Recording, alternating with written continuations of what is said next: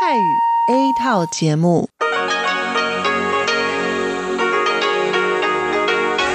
ที่นี่สถานีวิทยุเรดิโอไต้หวันอินเตอร์เนชันแนล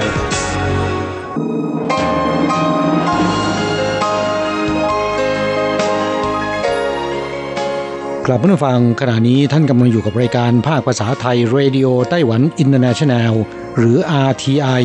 ออกกระจายเสียงจากกรุงไทเปไต้หวันสาธารณรัฐจีน เป็นประจำทุกวันนะครับ นอกจากรับฟังทางเครื่องรับวิทยุได้แล้ว ยังสามารถรับฟังรายการผ่านระบบออนไลน์ได้ที่ thai.rti.org.tw หรือที่ RTI Fanpage นะครับ ขอเชิญติดตามรับฟังรายการของเราได้ ตั้งแต่บัดนี้เป็นต้นไป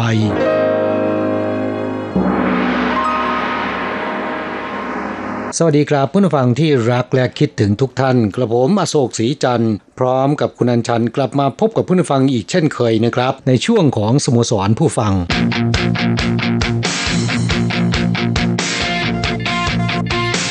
ข่าวเด่นประเด็นร้อนค่ะคุณผู้ฟังสัปดาห์นี้รายการสโมสรผู้ฟังของเราเป็นสัปดาห์สุดท้ายของปี 2561 แล้วนะคะ ครับอีกสองวันก็จะ ส่งท้ายปีเก่าต้อนรับปีใหม่กันแล้วนะครับแหมวันเวลามันช่างผ่านไปรวดเร็วซะเหลือเกินนะคะปีใหม่ปีนี้ที่ไต้หวันหยุด 4 วัน รู้สึกว่าจะเท่ากับเมืองไทยนะคะคือหยุดตั้งแต่วันที่ 19 ธันวาคม ไปจนถึงวันที่หนึ่งมกราคมปีหน้านะคะครับตามปกติแล้วจะหยุดแค่วันขึ้นปีใหม่วันเดียวนะครับค่ะวันส่งท้ายปีเก่าเนี่ยในไต้หวันไม่ถือว่าเป็นวันหยุด แต่สำหรับปีนี้นะครับเนื่องจากวันขึ้นปีใหม่อยู่วันอังคารนะครับ แล้วก็วันส่งท้ายปีเก่าเนี่ยอยู่ที่วันจันทร์ เพราะฉะนั้นในไต้หวันจึงมีการหยุด ยาวต่อเนื่องกัน 4 วันนะฮะ มีการมีการสลับวันทำงาน ตั้งแต่เมื่อวันเสาร์ที่ 22 ธันวาคมที่ผ่านมาแล้วนะครับ คือทำงานชดเชยซะก่อนแล้วค่อยมาหยุดทีหลังนะคะครับเพราะฉะนั้นอ่าวันหยุดช่วงปีใหม่ปีนี้จึงได้หยุดยาวถึง 4 วัน ช่วงวันหยุดแบบนี้เนี่ยเพื่อนผู้ฟังที่อยู่ในไต้หวัน แล้วก็อ่าที่โรงงานได้หยุดกัน 4 วันเนี่ยก็หาโอกาสไปเที่ยวกันบ้างนะคะเพียงแต่ว่าช่วงนี้เที่ยวเนี่ยต้องระวังกันหน่อยเพราะว่าอากาศไม่ค่อยดีเท่าไหร่นัก ครับอาจจะเป็นหวัดได้ง่าย ๆนะครับ เพราะว่าสภาพอากาศแปรปรวนนะฮะอ่ามีฝนตกอากาศเย็นนะครับ ข่าวบอกว่าในช่วงเขาดาวน์ส่งท้ายปีเก่าต้อนรับปีใหม่เนี่ยอากาศค่อนข้างจะย่ำแย่นะครับ นั่นก็คือมีฝนตกด้วยนะฮะชื้นแฉะอ่าเพราะฉะนั้นต้องระมัดระวังนะครับ ค่ะ ทั้งฝนทั้งหนาวแบบนี้เนี่ยเป็นไข้เป็นหวัดกันได้ง่ายนะคะช่วงส่งท้ายปีเก่าต้อนรับปีใหม่นี้ งานเข้าดาวน์ที่มีชื่อเสียงที่สุดในไต้หวันก็คือ งานเข้าดาวน์ ต้อนรับปีใหม่ที่ตึกไทเปวันโอวันนะคะในกรุงไทเปนี่เอง แต่ละปีที่ผ่านมาเนี่ยคนไปร่วมงานนับล้านเลยทีเดียวนะคะไม่น่าเชื่อดิฉันไม่เคยไปสักทีเพียงแต่ดูทางทีวีเนี่ยคนมันเยอะมากขนาดที่ว่ากล้องทีวีเขาถ่ายลงมาเนี่ยเห็นแต่หัวคนนะคะก็มีการแสดงคอนเสิร์ตที่ค่อนข้างจะใหญ่โต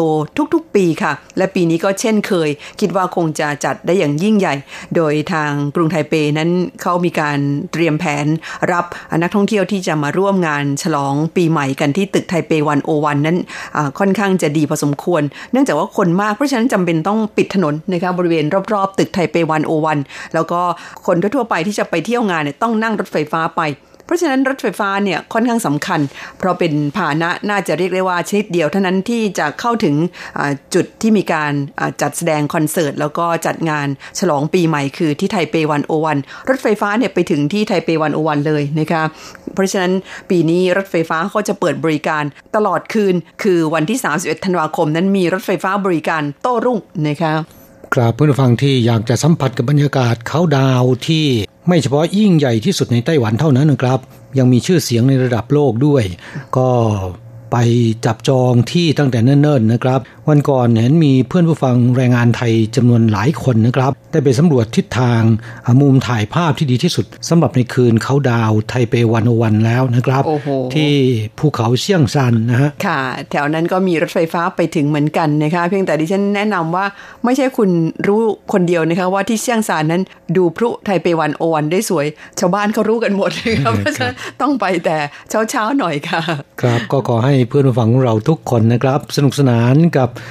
งานส่งท้ายปีเก่าต้อนรับปีใหม่นะครับ ค่ะ แล้วก็ในช่วงสัปดาห์สุดท้ายของปี 2561 ในไต้หวันก็มีเรื่องราวที่เป็นข่าวคึกโครมหลายเรื่องด้วยกันนะคะครับเรื่องแรกที่จะนำมาเล่าให้ฟังก็เป็นเรื่องที่เกิดขึ้นเมื่อวันที่ 25 ธันวาคมที่ผ่านมานี้นะครับ วันคริสต์มาสนะฮะขณะเดียวกัน ก็เป็นวันที่พ่อเมืองทั่วไต้หวันเข้ารับตำแหน่ง สื่อต่างๆ ทั้งในไต้หวันและทั่วโลกเนี่ยต่างก็จับจ้องไปที่นครเกาสง ก็กลายเป็นพิธีเข้ารับตำแหน่งของผู้บริหารระดับท้องถิ่นที่ได้รับความสนใจมากที่สุดเป็นประวัติการนะค่ะ ดิฉันดูข่าวแล้วก็มีความรู้สึกว่า เอ๊ะ นี่มันพิธีสาบานตนเข้ารับตำแหน่งผู้นำประเทศหรือยังไงนะครับเพราะว่าโอ้ยสื่อในไต้หวันเนี่ยทุกสำนักเลยทีเดียวไปทำข่าวไปไลฟ์สดกันนะคะครับ แล้วก็มีผู้คนจากทั่วโลกไปร่วมนะฮะ นายหานกัวหยีผู้ว่าการนครเกาสงเข้ารับตำแหน่งเมื่อวันที่ 25 ธันวาคมที่ผ่านมานี้ พร้อมๆ กับพ่อเมืองอื่นๆ อีก 20 แห่งทั่วไต้หวัน แต่ว่าสื่อต่างๆ จับจ้องไปที่นครเกาสงมากที่สุด เพราะชัยชนะในการเลือกตั้งของนายหานกัวหยีจากพรรคก๊กมินตั๋งที่ไม่มีงบประมาณหาเสียงไม่มีทีมงานช่วย แต่สามารถพลิกเอาชนะพรรคดีพีซึ่งบริหารนครเกาสงมาแล้วกว่า 20 ปีได้อย่างไม่น่าเชื่อนะครับ และเป็นการชนะคะแนนเสียงกว่า1 5 0 0 0 0 คะแนนด้วยสโลแกนหาเสียงของเขานะครับที่โดนใจผู้คนเอามากๆ โดยเฉพาะบรรดาร้านค้าธุรกิจและผู้ประกอบการที่ต่างบ่นว่าช่วงหลายปีที่ผ่านมาเนี่ยเศรษฐกิจของเกาสงซบเซามาก นั่นก็คือสโลแกนที่ว่าสินค้าส่งออกไปขายได้ คนเข้ามาเที่ยวได้ ชาวนครเกาสงจะได้ร่ำรวยกันทุกคนนะโอ้ยถูกใจชาวเกาสงเป็นอย่างมากนะคะจนเทคะแนนให้เขาเนี่ยกลายเป็นผู้ชนะในที่สุดค่ะ ครับสโลแกนนี้เวลาออกเสียงเป็นภาษาจีนแล้วมันคล้องจองกันมากและเข้าใจง่ายนะค่ะคือสัมผัสกันคล้องจองนะคะครับภาษาจีนบอกว่าหัวชูเดอชี่人进得来 高雄发大财หัวชูเดอชี่ก็คือสินค้าขายออกไปได้นะคะ人进得来ก็คือ คนเข้ามาลงทุนเข้ามาท่องเที่ยวได้นะคะเกาสงฟ้าต้าไฉโหยคำนี้ดิฉันว่าใครๆก็ฟังรู้เรื่องเลยก็คือ ชาวเกาสงร่ำรวยกันทุกคน ครับดังนั้นเมื่อเขาเข้ารับตำแหน่ง ทุกคนจึงจับจ้องมองดูว่า เขาจะฟื้นเศรษฐกิจของเกาสงได้อย่างไรนะครับ อาจจะสามารถทำตามที่ให้คำมั่นสัญญาไว้ไหม เป็นเพียงแค่ราคาคุยหรือเปล่านะครับ ดูจากช่วงตั้งแต่ชนะการเลือกตั้งเป็นต้นมาเนี่ยเศรษฐกิจของเกาสงเริ่มมีการฟื้นตัวกันแล้วนะครับ แฟนๆที่ให้การสนับสนุนเขาจากทั่วโลก ทยอยเดินทางไปท่องเที่ยวที่นครเกาสงมากขึ้น การจองตั๋วรถไฟความเร็วสูง ที่วิ่งไปยังเกาสงจองยากมากขึ้นนะและห้องพักโรงแรมก็มีอัตราการเข้าพัก เพิ่มขึ้นเท่าตัว บางโรงแรมเนี่ยเห็นบอกว่าถูกจองเต็มไปหมดแล้วนะครับ จนถึงเดือนมีนาคมปีหน้าโน่นค่ะ แล้วก็เท่าที่ได้ยินมาเนี่ยนักลงทุนแล้วก็ผู้ประกอบการจากหลายกิจการนะคะในไต้หวันเนี่ยบอกว่าความจริงสนใจจะไปลงทุนที่เกาสงมานานแล้วนะคะแล้วก็คราวนี้เนี่ยคาดว่าจะมีโครงการที่เป็นรูปธรรมนะคะกราบแล้วตลาดนัดกลางคืนที่ซบเซามานานพอสมควรนะครับหลังจากที่นักท่องเที่ยวจีนแผ่นใหญ่ลดทวบนะ ตอนนี้ก็เพิ่มขึ้นอย่างมากแล้วนะครับคึกคักนะโดยเฉพาะในช่วงก่อนเข้ารับตำแหน่งผู้คนจากทั่วโลกไปร่วมพิธีกว่า 15,000 คน ก็ทำให้เกาสงเนี่ยคึกคักอย่างมากเลยทีเดียว ยิ่งกว่าพิธีรับตำแหน่งผู้นำประเทศเสียอีกนะเขาบอกว่านายหันโกยูนั้นความจริง เขาได้เริ่มกระตุ้นเศรษฐกิจของนครเกาสงตั้งแต่เริ่มหาเสียงแล้วนะคะในงานหาเสียงของเขาทุกครั้งเนี่ยปรากฏว่าเขากระตุ้นยังไงคุณทราบไหมคะ คือเขาไม่แจกข้าว แจกขนมแจกอะไรทั้งสิ้น แจกน้ำขวดเดียวนะคะแต่ว่ามีคนไปร่วมงานเขาเยอะเพราะฉะนั้นพ่อค้าแม่ค้า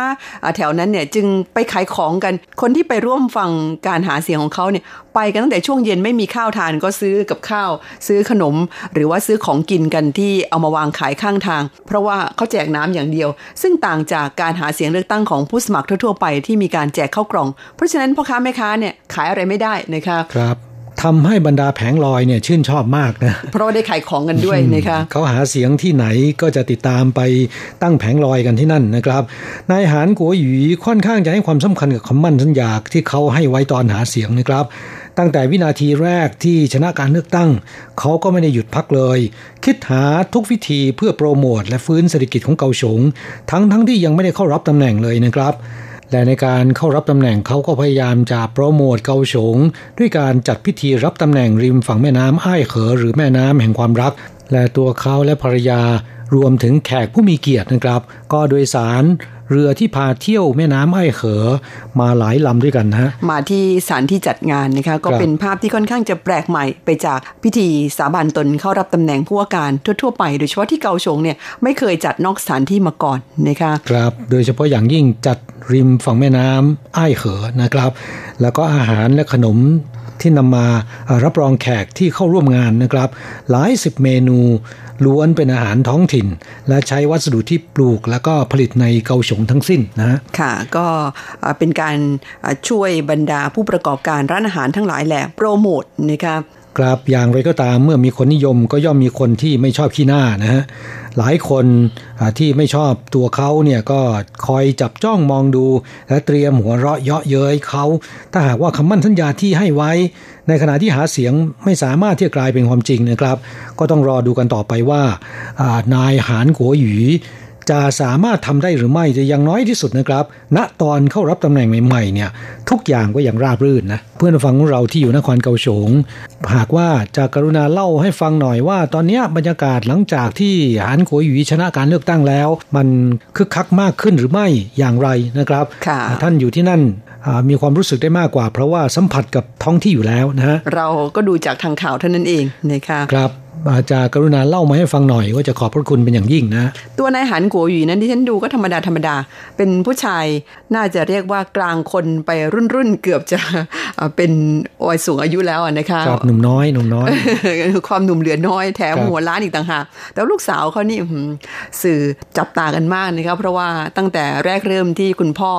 ลงชิงตำแหน่งเนี่ยเธอก็ช่วยประชาสัมพันธ์อยู่ข้างๆ แล้วก็เป็นตัวตั้งตัวตีเป็นคนออกหัวคิด เกี่ยวกับแผนการหาเสียงทั้งหลาย ก็ได้รับความสนใจเป็นอย่างมากอย่างงานรับตำแหน่งของคุณพ่อเนี่ยก็มาร่วมงานด้วยนะคะก็กลายเป็นจุดสนใจของสื่อ เพราะว่าแหมคนสวยใครๆก็ชอบดูนะคะแถมเป็นเด็กที่มีความสามารถด้วย อีกเรื่องหนึ่งที่อยากจะคุยให้ฟังกันก็เป็นอีกเรื่องที่โอ้ดังทีเดียวในช่วงกลางสัปดาห์นี้นะคะก็คือ นักท่องเที่ยวเวียดนามที่มาเที่ยวไต้หวันกันมาแบบกรุ๊ปทัวร์5กรุ๊ปนะคะทั้งหมด 153 คน ปรากฏว่ามาถึงได้แค่วันเดียวเนี่ยหายหน้าหายตาไปหมด เหลือหัวหน้าทัวร์อยู่คนเดียว หายไป 152 คนนอกนั้นหนีวีกันหมดนะโอ้ยอะไรจะขนาดนั้นเป็นข่าวดังมากแล้วก็ทางการไต้หวันเนี่ยมองว่าเป็นเรื่องที่รุนแรงนะคะเพราะว่านี่เป็นการเข้ามาแบบ เป็นขบวนการหรือยังไงไม่ทราบนะคะเพราะว่าเป็นไปไม่ได้ที่นักท่องเที่ยวมากัน 5กรุ๊ปแล้วก็ตั้งร้อยกว่าคนเนี่ยหนีไปหมดเลยนะคะไม่มีใครที่มาเที่ยวกันแบบจริงๆจังๆสักคนนะคะครับเหลือแต่หัวหน้าทัวร์คนเดียวนะค่ะก็เป็นเรื่องที่มีการวิพากษ์วิจารณ์กันมากนะครับ โดยเฉพาะนโยบายมุ่งใต้ใหม่ของรัฐบาลค่ะ ซึ่งในบรรดานโยบายมุ่งใต้ใหม่นั้น ที่เขาเน้นมากที่สุดก็คือเรื่องของการดึงนักท่องเที่ยวจากภูมิภาคเอเชียตะวันออกเฉียงใต้เนี่ยให้มาท่องเที่ยวที่ไต้หวัน ของไทยเรานั้นเปิดฟรีวีซ่าให้เลย แต่เวียดนามยังขอวีซ่าอยู่ เพียงแต่ว่าขอได้ง่ายขึ้นนะคะก็คือเขาให้กรุ๊ปทัวร์เนี่ยช่วยขอให้ แล้วก็ขั้นตอนนั้นลดความยุ่งยากลงไปมากเลยทีเดียวนะคะก็ทำให้นักท่องเที่ยวเวียดนามเนี่ยในช่วง 2 ปีมานี้เพิ่มขึ้นอย่างมาก เพียงแต่ว่าคนไต้หวันที่เป็นพวกพ่อค้าแม่ค้า หรือแม้แต่ไกด์ทั้งหลายแหล่เขาก็บอกว่าโอ้ยทัวร์เวียดนามมาเที่ยวเนี่ยไม่ซื้ออะไรกันเลยนะคะครับ แถมยังหนีวีซ่ากันค่อนข้างเยอะนะฮะ ความจริงตลอด 2 ปีที่ผ่านมาก็หนีไปไม่ถึง 200 คนนะคะ แต่ว่ามาคราวนี้เนี่ยคราวเดียวหนีถึง 152 คนนี่ถือว่าหนักเลยนะคะครับเรื่องหลบหนีสำหรับคนเวียดนามแล้วเนี่ยเป็นเรื่องเป็นเรื่องที่ปกติมากนะฮะอย่างคนงานเวียดนามที่หลบหนีก็มีจำนวนมากนะครับค่ะเพราะฉะนั้นในการพิจารณา ให้ฟรีวีซ่าแก่ประเทศในภูมิภาคเอเชียตะวันออกเฉียงใต้นั้น ไต้หวันให้ฟรีวีซ่าเฉพาะสิงคโปร์มาเลเซีย ประเทศไทยและบรูไนเท่านั้นนะครับเวียดนามอินโดนีเซีย ฟิลิปปินส์เหล่านี้เนี่ยยังไม่เปิดให้นะ ยังต้องขอวีซ่ากันอยู่นะคะเพียงแต่ว่าอย่างที่ดิฉันเรียนไปในช่วง 2 ปีมานี้เขาต้องการกระตุ้นการท่องเที่ยว อยากให้ท่องเที่ยวของประเทศเหล่านี้มาเที่ยวไต้หวันมากขึ้น ก็เลยลดความยุ่งยากในการขอวีซ่านะคะซึ่ง ก็ทำให้จำนวนนักท่องเที่ยวเพิ่มขึ้นจริง เพียงแต่ว่าอาจจะมีปัญหาอื่นตามมานะคะ ซึ่งเกี่ยวกับเรื่องนี้เนี่ยในไต้หวันโดยเฉพาะบรรดาพักฝ่ายค้านทั้งหลายแหล่เนี่ยเขาก็ท้วงติงกันมานาน คราวนี้เป็นเรื่องใหญ่เลยนะคะ เพราะว่านี้ทีเดียวเนี่ยเกือบจะทั้งหมดเหลือหัวหน้าทัวร์เพียงคนเดียว แล้วบางกลุ่มเนี่ยหัวหน้าทัวร์ก็หนีด้วย มันเป็นเรื่องที่ คิดว่าน่าจะมีการวางแผนกันไว้ล่วงหน้า ตอนนี้ทางเจ้าหน้าที่ตำรวจเนี่ยก็กำลังเร่งติดตามจับตัวกันอยู่นะคะเพราะว่ากลัวว่าจะส่งผลกระทบต่อความปลอดภัยในสังคมไต้หวันนะคะ ครับทั้งทั้งที่นักท่องเที่ยวเวียดนามที่เดินทางมาท่องเที่ยวที่ไต้หวัน แต่ละคนเนี่ยต้องวางค่ามัดจำ4,000 ดอลลาร์สหรัฐไว้นะครับค่ะแต่นักท่องเที่ยวเวียดนามเหล่านี้เนี่ยก็ไม่แคร์นะ ค่ะสันนิษฐานว่าคงเป็นเพราะว่ามีญาติพี่น้องอยู่ที่นี่ เนื่องจากตามรายงานข่าวเนี่ยบอกว่าบางคนเนี่ยมาถึงนะคะ ยังไม่ได้เข้าโรงแรมเลยหนีไปแล้ว มีคนมารับไปแล้วนะฮะค่ะซึ่งตอนนี้เนี่ยดิฉันว่าที่น่าสงสารที่สุดก็คือทัวร์ไต้หวันนะคะที่คอยรับอยู่ที่นี่ปรากฏว่าต้องจองโรงแรมจองอาหารอะไรไว้เรียบร้อยแล้ว แต่นักท่องเที่ยวหายไปหมดแล้วครับก็ต้องรับผิดชอบกันเองนะค่ะเรื่องราวที่เกิดขึ้นในสัปดาห์นี้ก็นำมาเล่าให้ฟังเพียงแค่นี้นะครับ เพื่อนผู้ฟังของเรามีความคิดเห็นต่อเรื่องต่างๆ ที่เรานำเสนอมาอย่างไรแล้วเราก็ แสดงข้อคิดเห็นของท่านเข้าสู่รายการได้นะครับ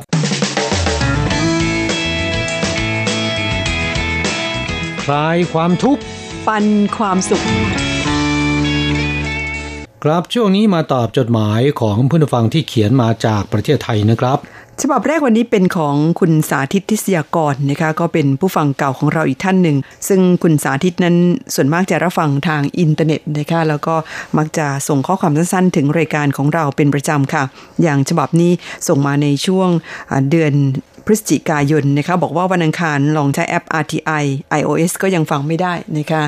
แต่ว่าเข้าหน้าเว็บได้แล้วครับ มีเสียงซ้ำแล้วก็สะดุดหลายครั้ง หลังจากนั้นก็บอกว่าได้รับจุลสารฉบับล่าสุดแล้วสาระเต็มร้อยเหมือนเดิม โดยเฉพาะการติดตามหลัก Thailand 4.0 ครับ พร้อมกันนี้ก็ยังแจ้งมาอีก ในวันที่ 25 พฤศจิกายน บอกว่าขอบคุณทางสถานีที่มีช่องทางเพิ่มสำหรับการรับฟังน่าจะครบแล้ว วิทยุแอป เว็บ YouTube Face เหมาะกับคนที่เวลาว่างไม่ตรงกับเวลาออกอากาศ ครับสำหรับแอปพลิเคชันหรือแอปนะครับของ RTI นั้น ตอนนี้ยังมีปัญหานะครับ อยู่ระหว่างปรับปรุงนะเพราะฉะนั้นการรับฟังรายการออนไลน์ของเรานะครับ ก็ขอให้ผู้ฟังเข้าไปในเว็บ รับฟังโดยตรงนะฮะพอเข้าหน้าเว็บปุ๊บเนี่ย ก็จะมีแถบให้รับฟังอยู่ทางด้านมุมซ้ายล่างนะครับผู้ฟังคลิกไปที่สามเหลี่ยมสีขาวนะครับ ก็จะให้เลือกรายการ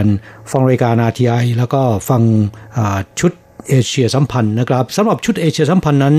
มีเฉพาะทุกวันพุธนะครับ ส่วนรายการ RTI นั้นอัปเดตทุกวันตั้งแต่เที่ยงคืนเป็นต้นไป ก็สามารถรับฟังรายการได้แล้ว ไม่จำเป็นจะต้องคลิกเข้าไปอีกหลาย ๆ ชั้นเข้าไปลึกลงไปในรายการนะฮะค่ะ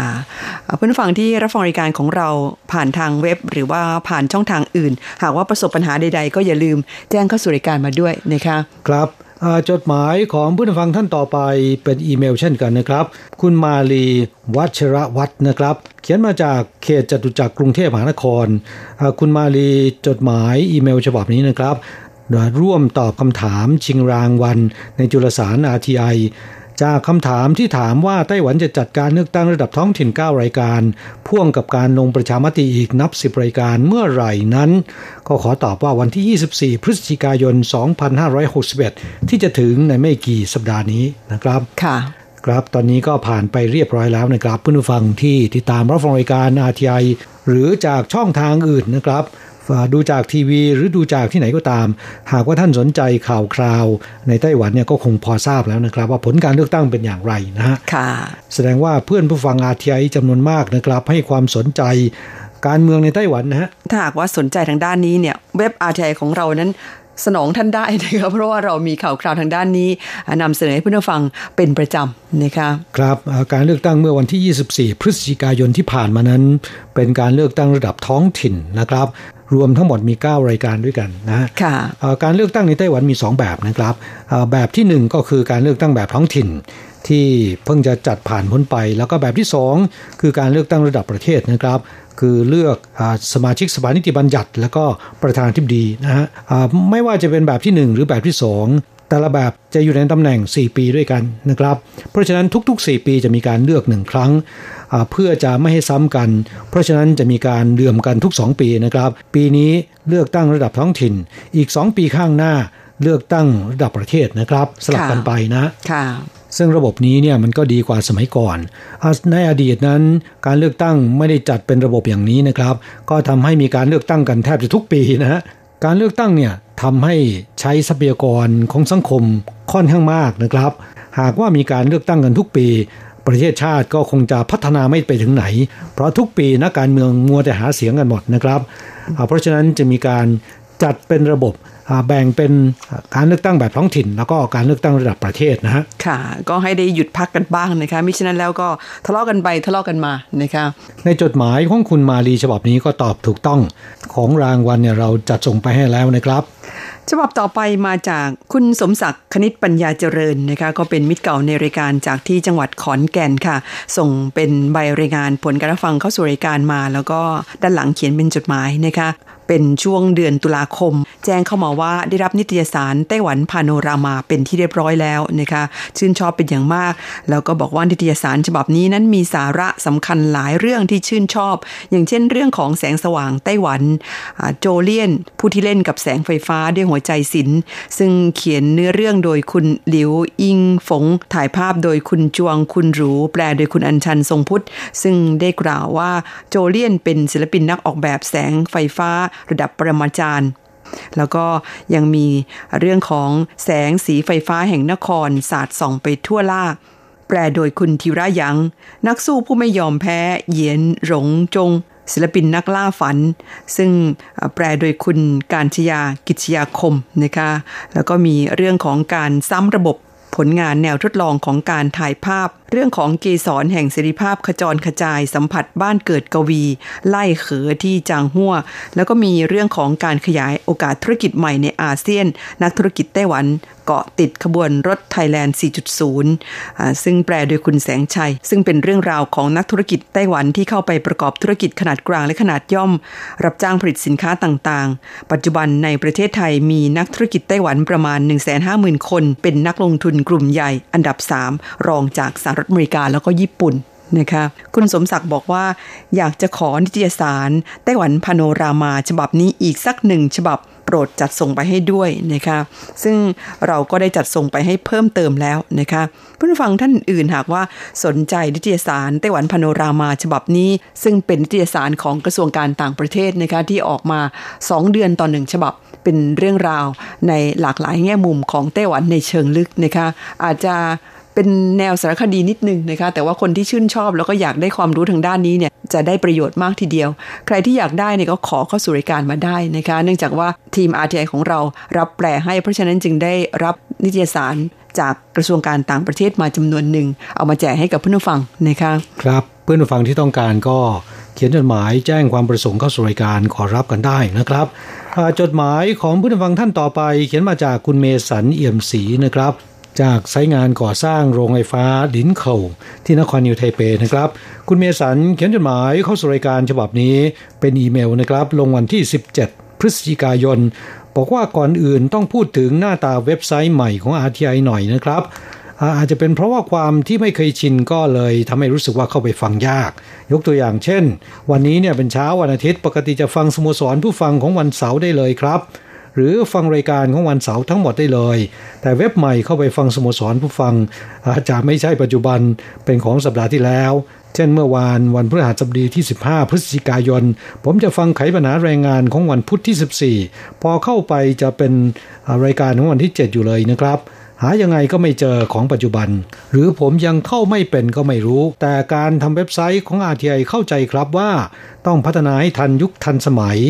ผู้ฟังแฟนพันธ์แท้อย่างผมก็ต้องปรับตามให้ทันเช่นกันครับกราบก็ต้องขอขอบคุณคุณเมสันนะครับที่นอกจากเขียนจดหมายอีเมลเข้าสู่รายการแล้วนะครับโดยปกติแล้วก็ยังส่งไลน์ด้วยนะฮะว่าไม่สามารถที่จะรับฟังได้ และในช่วงแรก ๆ คือช่วงที่คุณเมสันถามเข้าสู่รายการ คือช่วงที่คุณเมสัน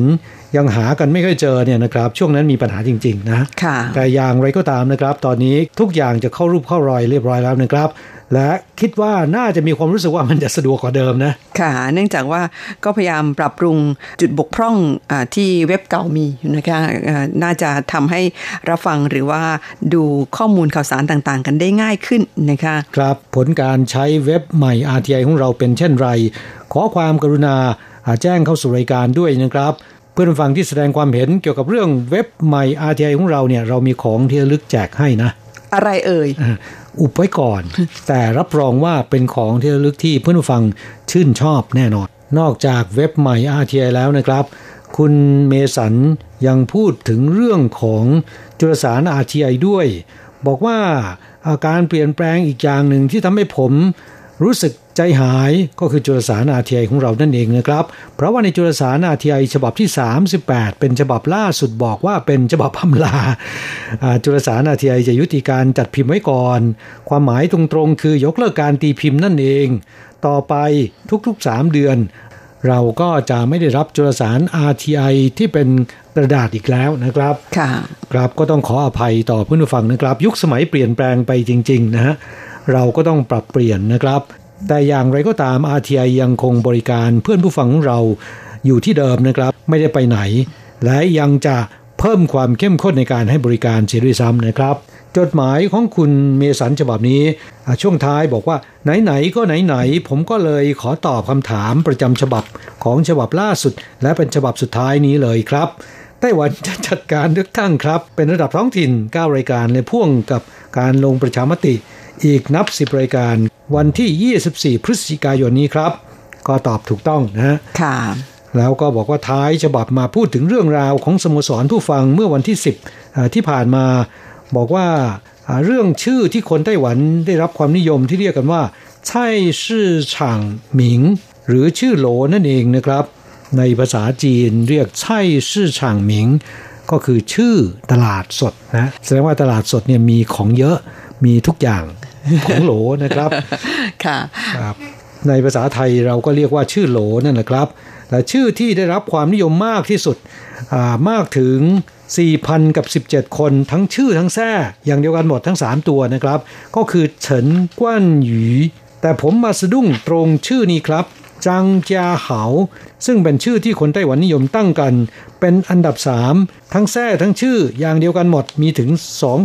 2,941 คน เพราะว่า มีเพื่อนคนงานไต้หวันที่ทำงานอยู่ชุดเดียวกับผม ลูกชายของแกเป็นหนึ่งใน 2,941 ครับชื่อว่าจังจาเหา เพิ่งจะ 8 ขวบเอง นี่แสดงนี่เป็นการยืนยันอีกครั้งว่าสถิติที่เขารวบรวมมานั้นเป็นจริงนะคะครับอีกฉบับหนึ่งเป็นจดหมายของคุณชาญสมรหยางนะคะก็เป็นผู้ฟังที่รับฟังรายการมานานเหมือนกัน จดหมายมาเป็นพักๆนะคะช่วงก่อนหน้านี้เงียบไปพักหนึ่ง อยู่ที่สุรินนครนิวไทเปนี่เองค่ะ คุณชานสมรส่งจดหมายเข้าสู่รายการบอกว่าได้รับจุลสาร RTI ฉบับที่ 38 เป็นที่เรียบร้อยแล้ว เสียดายที่จุลสารฉบับนี้จะเป็นฉบับสุดท้ายแล้ว ต่อไปคงต้องติดตามทางวิทยุแล้วก็ YouTube แทน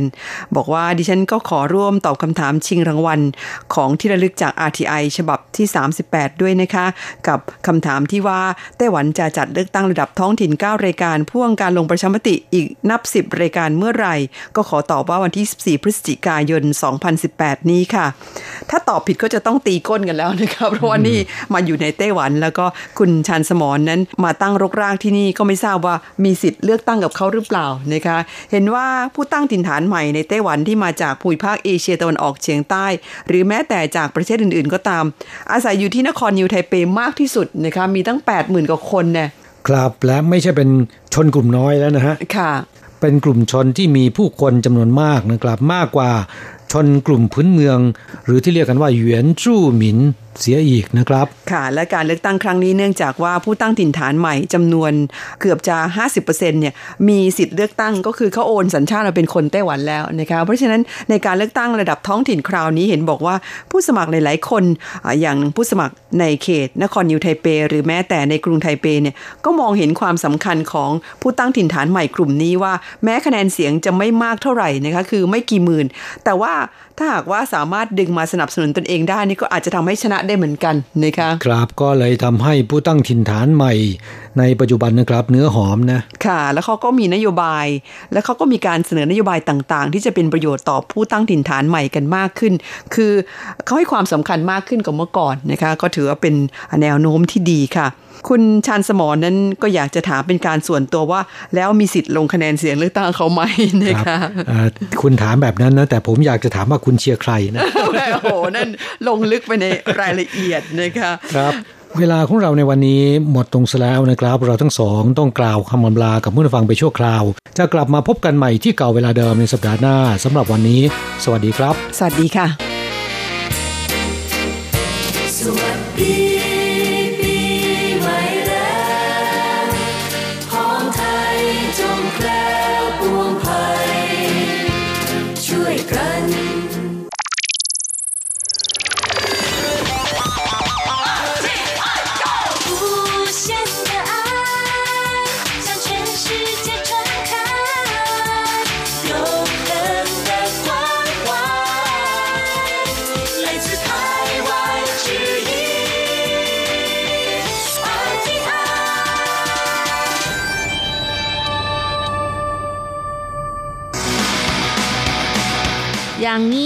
เป็นยังไงนะ อ๋อ อย่างนี้เหรอ นักศึกษาลงสมัครงานแก๊งมิจฉาชีพ ถูกกักตัว 5 วัน อาเจียนแกล้งป่วยไปหาหมอ ส่งข้อความลับแจ้งตำรวจ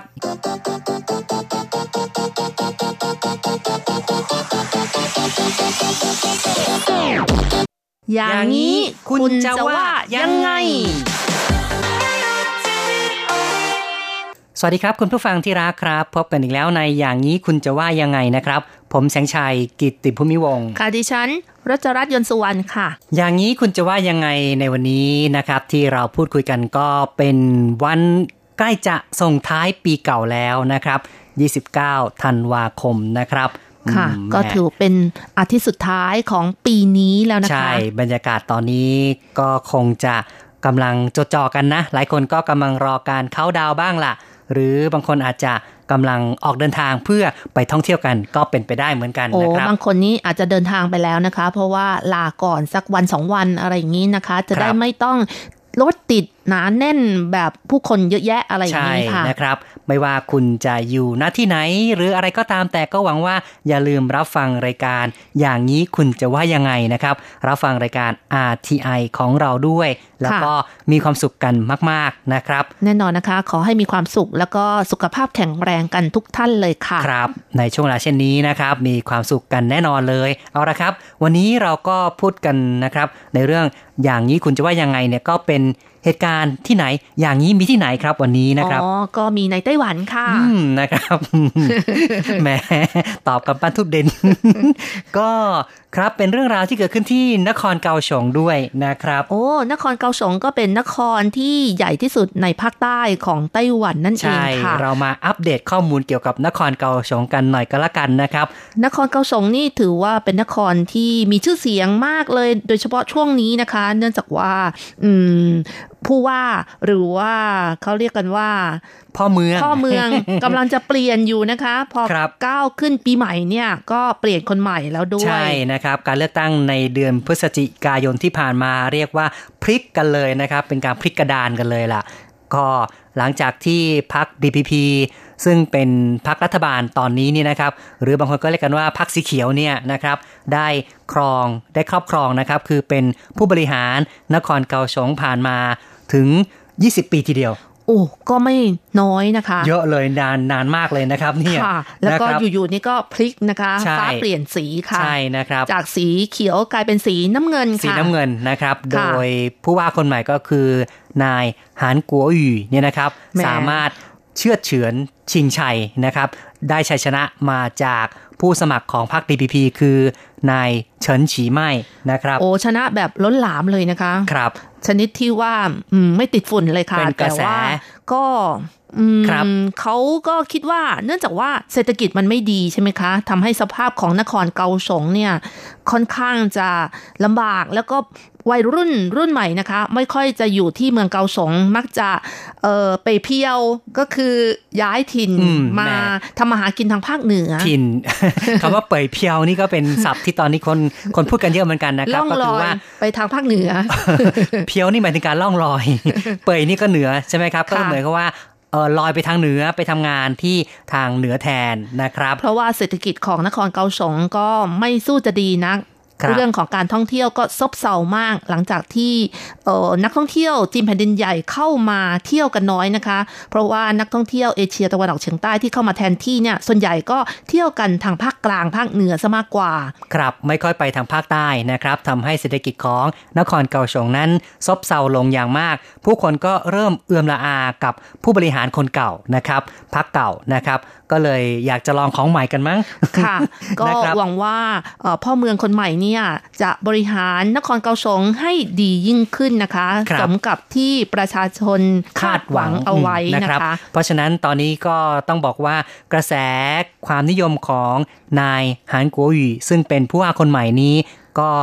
ได้รับ การตอบรับที่ล้นหลาม หลายคนนี่ฟีเวอร์เขามากเลยนะครับ ใช่ค่ะ โอ้ก่อนที่จะขึ้นดำรงตำแหน่งก็มีการเลี้ยงเอ่ออาหารประเภทพื้นบ้านของนครเกาสงหรือว่าของไต้หวันเอง อย่างเช่น พวกบะหมี่เอยหรือว่าของอะไรนะ พวก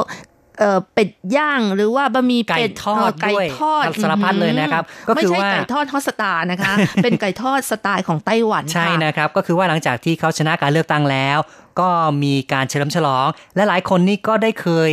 เอ่อให้คำมั่นกันก่อนหน้าว่าถ้าเขาได้รับการเลือกตั้งก็จะเลี้ยงฉลองให้ เลี้ยงฟรีด้วยเลี้ยงนะฟรีคะนะครับจำนวนกี่กี่เซตกี่เซตอะไรอย่างนี้ใช่นะคะ แล้วก็ที่ไหนก็ตามนะคะเอ่อว่าที่ว่าพ่อเมืองคนนี้ไปทานมาก่อนนะคะโอ้โห ตอนนี้รู้สึกว่าขายดิบขายดีกันทีมากวีขึ้นทีวีก็มาถ่ายทำกันนะครับแล้วมีก็การ เอ่อมาอืมเปิดเผยเรื่องว่าเอ่อนายฮานโกหยีนั้นชอบไปรับประทานอะไรที่ไหน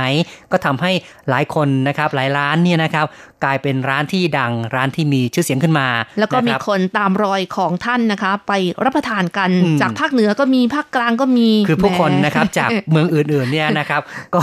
แห่เข้าไปด้วย ก็ถือว่าช่วยกระตุ้นให้เศรษฐกิจของนครเกาสงคึกคักขึ้นทันตาเหมือนกันใช่นะครัค่ะบแล้วก็มีอีกอย่างหนึ่งก็คือเรื่องของอะไรนะคะ ที่ไปตั้งอยู่แม่น้ำไอเหอเนี่ยอืมไอเวลาพูดถึงโมพูดถึงเต็นพูดถึงกระเช้ากระเช้าลอยกระเช้าลอยฟ้าโมเต็นแบบนั้นนะคะ รู้สึกว่าแหมรจรัตน์เองก็คาดคาดหวังเหมือนกันนะคะ อยากเห็นให้เกิดขึ้นแล้วก็อยากเห็นดูว่าหรือจะเป็นยังไงโอ้โหหถ้าน้าตาเป็นยังไง ถ้าเป็นไปได้ เอะอยากไปลองบ้างไหมครับอืมก็น่าคือคิดเหมือนกันนะ ครับเล่ามาแบบนี้คุณผู้ฟังอาจจะไม่ค่อยเข้าใจนะครับ จริง ๆ ต้องบอกว่าเป็นการหาเสียงของนายฮันกัวหยีนะครับ ตอนที่เขาหาเสียงเลือกตั้ง นั้นเขาก็บอกว่าถ้าเขาได้เป็นผู้ว่าเนี่ยเขาจะไปสร้างกระเช้าลอยฟ้านะครับ ที่บริเวณไอ้เหอ แม่น้ำแห่งความรักของนครเกาสงแม่น้ำแห่ความรักใช่ไหมคะเนื่องจากว่าที่นี่เนี่ยซบเซาอืมเขาต้องการกระตุ้นการท่องเที่ยว ก็บอกว่าค่ะจะหาคนเนี่ยมาสร้างกระเช้าลอยฟ้า แล้วบนกระเช้าลอยฟ้านี่ก็จะดีไซน์แบบดีหรูขึ้นไปคือรอบหนึ่งนี่เป็นชั่วโมงเลยนะ ก็คือให้ทำกิจกรรมของหนุ่มสาวได้นั่นเองนะคะทำอะไรก็ได้บนนั้นเขาว่างี้ยโอ้โหนะครับ ก็ก็น่าเป็นน่าสนเหมือนกันนะ เป็นการหาเสียงของเขาล่ะนะครับค่ะเอาละครับ ก็เป็นการพูดคุยนะครับ ให้คุณผู้ฟังได้รับรู้ข้อมูลข่าวสาร เกี่ยวกับนครเกาสงนะครับ ซึ่งก็เป็นจุดที่เกิดเหตุในเรื่องราวข่าวสังคมที่เราจะพูดกันถึงในวันนี้นะครับ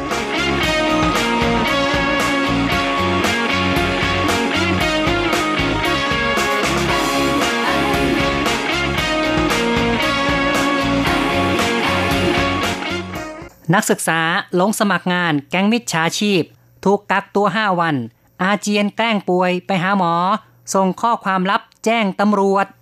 ที่นครเกาสง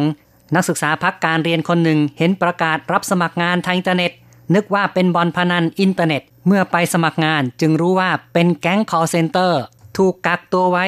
ยึดเครื่องมือถือ และถูกขู่ว่าหากหนีจะตีแขนหักขาหักชายนักศึกษา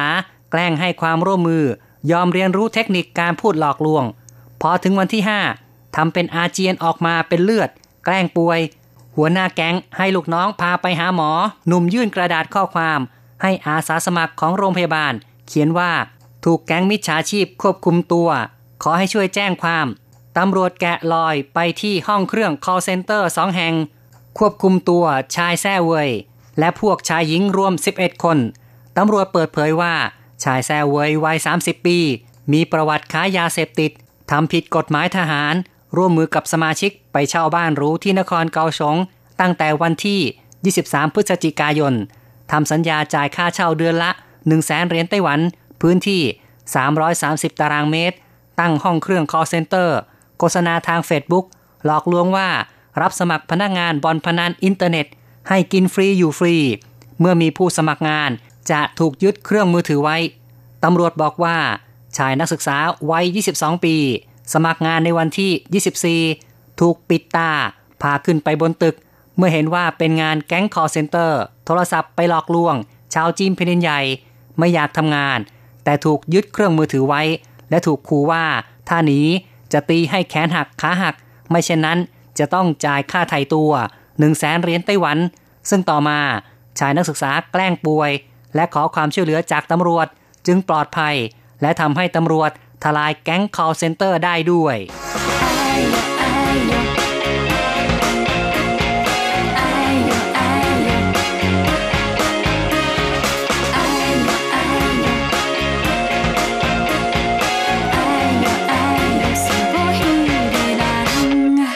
ฟังข่าวสังคมไปแล้วก็คงต้องบอกว่าเดี๋ยวนี้ไปสมัครงานต้องระมัดระวังกันหน่อยนะครับ เนี่ยแน่นอนแหมนะคะ มีแก๊งต่างๆ นานาที่อาจจะดักรอเราอยู่นะครับ พวกมิจฉาชีพทั้งหลายนะคะ ก็คือทำงานแบบสบายบนความลำบากของผู้อื่นก็มีเยอะนะคะ แก๊ง call center นี่ก็น่ากลัวเนาะเดี๋ยวนี้เขาหาทาง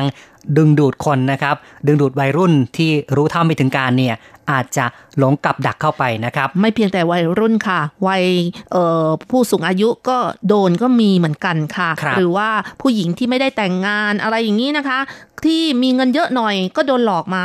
เยอะเหมือนกันนะคะอืมนะครับ มีวิธีการต่างๆ ที่คือมากมายเลยค่ะ คือหมายถึงว่าแก๊ง call center นี่เขาก็ดึงดูดผู้คนเข้ามาให้ทำงานกับเขานะครับ จากนั้นเนี่ยเขาก็จะไปหลอกลวงคนไปอื่นต้มตุ๋นคนรับอื่นอีกทีต้มตุนซึ่งเดี๋ยวนี้ก็จะเป็นแก๊งข้ามชาติเป็นส่วนใหญ่นะครับโอ้เพราะถ้าหากว่า เขาตั้งห้องเครื่องใน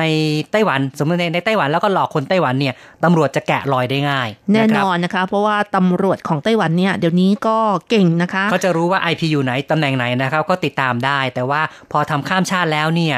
โทรศัพท์ที่หลอกเข้าไปเนี่ยนะครับเป็น internet call เนี่ยนะครับเข้าไปแล้ว ถึงปลายทางนั้นเขาก็ไม่ค่อยรู้หรอกว่าต้นทางมันอยู่ที่ไหนไม่ทราบนะครับ ก็เลยสามารถยังหลอกกันได้อยู่นะครับค่ะ ส่วนใหญ่ที่โดนจับก็เป็นพวกอะไรลูกน้องเป็นส่วนใหญ่นะคะ ก็คือพวกรับจ้างมาอีกทีหนึ่งคือที่จับได้ส่วนใหญ่ก็จะจับ คนที่ไป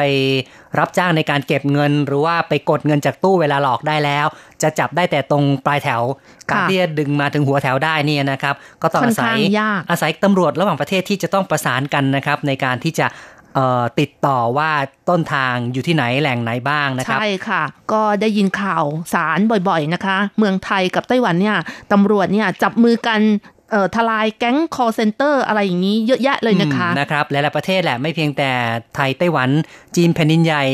ฮ่องกงเวียดนามเวียดนามนะโอ้ครับไปหมดแหละค่ะพม่าเขมรอะไรเดี๋ยวนี้เปิดประเทศแล้วก็ไปกันหมดเลยนั่นนะคะนะสิครับ เพราะฉะนั้นนี่แก๊งข้ามชาติเดี๋ยวนี้นี่อารวาสหนักเหมือนกันนะครับ แล้วก็กลับมาที่เรื่องราวข่าวสังคมเนี่ยนะครับ ก็ต้องระมัดระวังกันหน่อยเนาะเวลาไปสมัครงานต้องระวังกันด้วยเอาล่ะตอนนี้เรามาฟังกันว่าเพื่อนๆมองเรื่องนี้กันอย่างไรบ้าง ก่อนอื่นนั้นเออฟังจากทางโทรศัพท์กันก่อนเลยนะครับ จากคุณอนงพรไล่นะครับ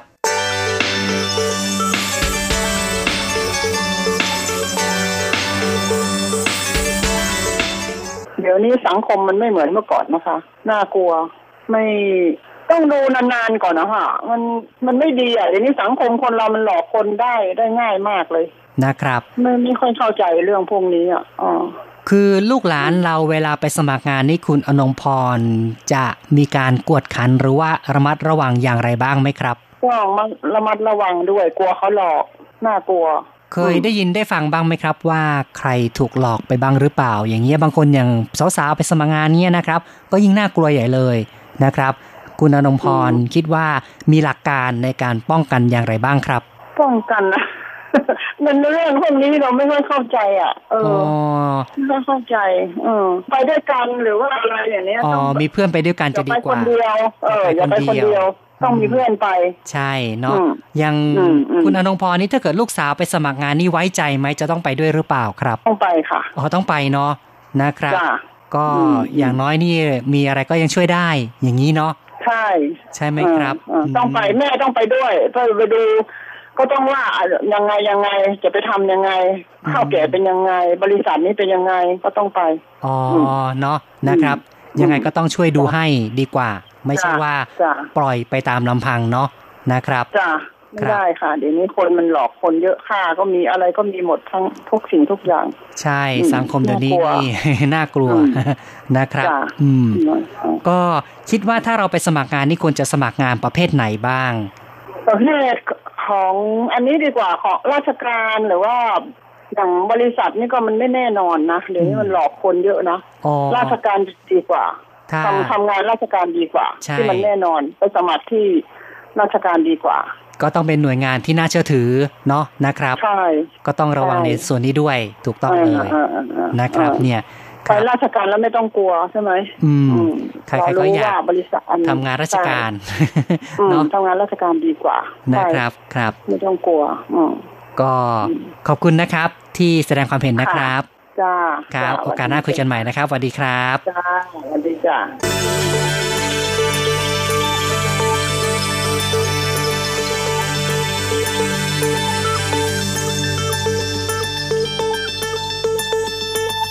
จบไปนะครับจากคุณอนงพร เดี๋ยวนี้น่ากลัวนะ หลอกกันง่ายนะ คุณอนงพรให้ความเห็นมาแบบนี้อะค่ะอืมแต่หลายคนบอกว่าถ้าคุณแม่ไปด้วยนี่ ลูกสาวนี่ยังไม่โตนะคะ เป็นลูกแง่อยู่อะไรอย่างนี้นะคะนั่นน่ะสิครับเพราะบางฉะนั้นครั้งเราก็ให้แนวคิดอะไรเขาไปตัดสินใจนะคะใช่แล้วก็บอกด้วยว่าก่อนที่ตัดสินใจนั้น ก็ต้องดูให้ดีก่อนคือเราสามารถช่วยดูข้อมูลนะครับค่ะว่าเขาไปสมัครที่ไหนกับใครบริษัทไหน ถ้าหากว่าเราคิดว่าเป็นสถานที่ที่เอ่อผู้คนก็ไปกันอยู่แล้วเป็นแหล่งที่ไม่ได้น่ากลัว ก็สามารถปล่อยไปได้ เพราะถ้าเกิดตามไปเนี่ยนายจ้างจะมองว่า เอ๊ะ อะไรเนี่ย คุณยังต้องมีแม่มาเหรอ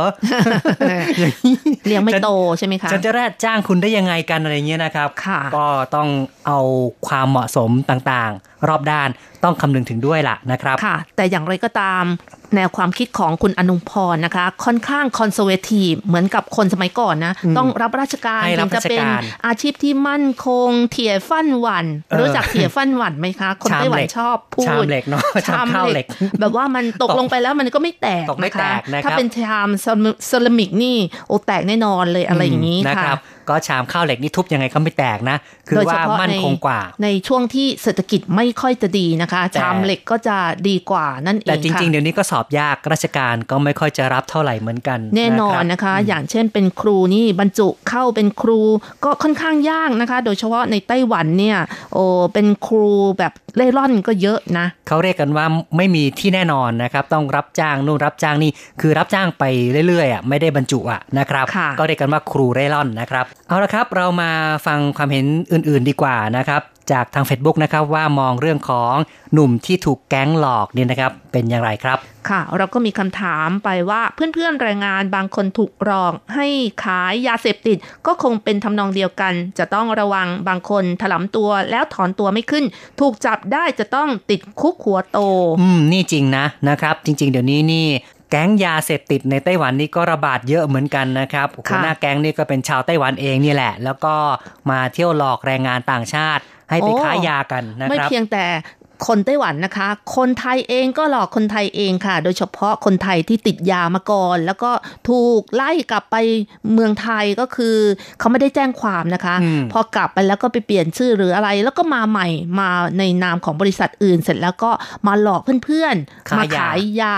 ค้ายากันนะคะใช่ก็ที่ผ่านมานี่ถูกรวบไปเยอะเหมือนกันนะระมัดระวังกันนะครับ พวกนี้มักจะหลอกว่า เออ ลองเสพดูจะทำให้กระชุ่มกระชวยมากขึ้นอะไรอย่างเงี้ยนะคจะรับได้ทำงานมีกำลังอะไรอย่างอย่างนี้นะนี้คะเนี่ยจริงๆ ยิ่งเอ่อยิ่งเสพก็ยิ่งแย่นะครับ อย่าได้หลงถลำตัวเข้าไปกันนะครับ ค่ะ แล้วเรื่องของแก๊ง call center นะคะ ก็บอกว่ากวาดเท่าไหร่ก็ไม่หมดสักที ระวังตัวอย่าหลงพัวพันนะคะ ครับ ใครได้รับโทรศัพท์แปลกๆบ้างหรือเปล่านะคะอืมอันนี้ก็เป็นคำถามที่เราถามใช่ไปกับคุณผู้ฟังนะคะครับคุณผู้ฟังก็มีความคิดเห็นแล้วก็แสดงมานะคะ คุณธนภูมินะคะ เขียนมาบอกว่า เออมากมายไก่ายกองเลย แล้วบริษัท เอเจนซี่ที่ไม่ยอมคืน สมุดบัญชีเงินหักฝากและบัญชีเงินเดือนของคนงานละครับ แหม อันนี้ถือว่าเป็นพวกต้มตุ๋นหรือเปล่า นี่ก็ต้องหาทางทวงล่ะนะครับถ้าหากว่าเราถูกยึดสมุดบัญชีเอาไว้ล่ะนะครับเนี่ยค่ะแต่ว่าคุณธนภูมิบอกว่าทวงไปแล้วเขาก็ยังหน้าด้านไม่ยอมคืน ผมก็กลัวเขาจะเป็นแก๊ง call center หรือว่าบริษัทฟอกเงิน ผมจะต้องทำยังไงดีถึงจะได้สมุดบัญชีคืนผมล่ะครับ อืมนะ พยายามต่อรองก็แล้วกันพยายามพูดกับเขาให้ดีๆนะ ถ้าเกิดเขาไม่ฟังจริง ๆ นี่ก็คงต้องมีการติดต่อไปยังสำนักงานแรงงานไทยในไต้หวัน ซึ่งเราก็ได้โพสต์แจ้งไปแล้วนะครับ เบอร์โทรศัพท์คือ 02 2701 1410 นะครับ ค่ะ ก็มีปัญหาอะไร ก็สามารถไปปรึกษาในเรื่องของแรงงานด้วยนะคะ คุณม่องไทเฉียวนะคะ เขียนมาบอกว่านับว่านักศึกษาคนนี้มีไหวพริบดีมาก อีกทั้งยังช่วยให้ตำรวจจับแก๊งคอนเซนเตอร์ได้อีกต่างหาก เคยได้รับโทรศัพท์แปลกๆ อยู่บ่อยๆ ล่าสุดก็เมื่อวันที่ 2 ธันวาคมนี้เอง ถามว่า คุณเล่นหุ้นไหม อย่างนั้นอย่างนี้ เลยตอบกลับไปว่า ฉันไม่ได้เล่น ฉันเป็นคนต่างชาติ ไม่ใช่คนไต้หวัน มีการชมอีกว่าพูดจีนเก่งมากเลย แล้วก็วางสายไป อืม นี่เนาะนะครับ ก็กาเออรเดี๋ยวนี้หลอกเยอะลวงนะคะเยอะจริง ๆ นะครับ ในไต้หวันนี่ส่วนใหญ่เขาจะมาในลูกไม้ว่า คุณค้างชำระค่าเจี้ยนเป่าคือค่าประกันสุขภาพ ไม่ก็นะครับค่าโทรศัพท์อืมไม่ก็ค่าประกันแรงงานอะไรอย่างนี้นะคะ ใช่นะโดครับยเป็นอายการมาตรวจสอบอะไรอย่างนั้นค่ะ เรื่องของการฟอกเงินด้วยเขาบอกเลยว่าคุณกำลังพัวพันการฟอกเงินนะ อะไรทำนองนี้ขู่กันอะนะครับ เพราะฉะนั้นนี่ก็มักจะมาในรูปแบบอย่างนี้ เชื่อว่าในไทยเองหรือว่าในที่อื่นเนี่ยเขาก็คงใช้ลูกไม้ใกล้เคียงกันแหละ เพราะว่าจริง ๆ พวกนี้ก็มาจาก ตำราเดียวกันอะต้นตำรับที่ มาจากในไต้หวันเนี่ยนะครับค่ะเขาก็หลอกไปประเทศอื่นเหมือนกันแหละนะครับ แล้วก็มีบางรายนะคะ โทรมาถามว่าคุณต้องการเงินด่วนหรือเปล่า จะให้ยืมเงินนะ อะไรอย่างเงี้ยเราเป็นธนาคารที่บริการยืมเงินอะไรอย่างนี้ ก็รีบตอบไปเลยค่ะว่าฉันไม่ต้องการค่ะ ฉันเป็นคนจากต่างชาติอะไรอย่างนี้นะคะ เขาก็รีบวางหูเลยนะคะอืมเขาไม่ต้องมาต่อ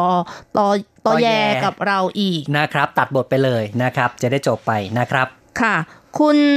ทศนกันนะคะ เขียนมาบอกว่าไหวพริบดี ก็หมายถึงว่านักศึกษาคนนี้นี่ไหวพริบดีนะคะ ใช่ ก็สามารถแก้ปัญหาได้นะครับ แล้วก็คุณซังนะคะ เขียนมาบอกว่าน่ากลัวมาก อืม แก๊งเดี๋ยวนี้น่ากลัวจริง ๆ นะครับ ต่อไปมาฟังความเห็นจากทางอีเมลกันนะครับ ค่ะก็มาเริ่มกันที่คุณเมสันเอี่ยมศรีนะคะ เขียนมาบอกว่าเห็นข่าวนี้ผมนึกถึงข่าวหนึ่งครับ ในโลกโซเชียล หญิงสาวสมัครงานไปงานเกาหลี ก็คือไปทำงานที่เกาหลี แต่กลับพาไปขายบริการทางเพศที่มาเลเซีย ถ้าไม่ทำก็ถูกทำร้ายร่างกาย แล้วก็ให้อดข้าวอดน้ำและต้องหาเงินมาไถ่ตัวหลายแสน จากนั้นมีบุคคลและหน่วยงานช่วยเธอออกมาได้ และสุดท้ายเธอก็ตายอย่างปริศนาน่ากลัวมากครับ คนสมัยนี้ครับนี่ก็เป็นการหลอกลวงอีกแบบหนึ่งนี่เข้าข่ายการค้ามนุษย์เลยนะครับใช่เนี่ยค่ะเรียกว่าหลอกลวงแล้วก็นำไปขายแรงงานนำไปขายบริการนะครับ เอ๊ะเดี๋ยวนี้นะคะ ไม่เพียงแต่ขายบริการขายแรงงานบางทีบางทีนั่นน่ะ เอา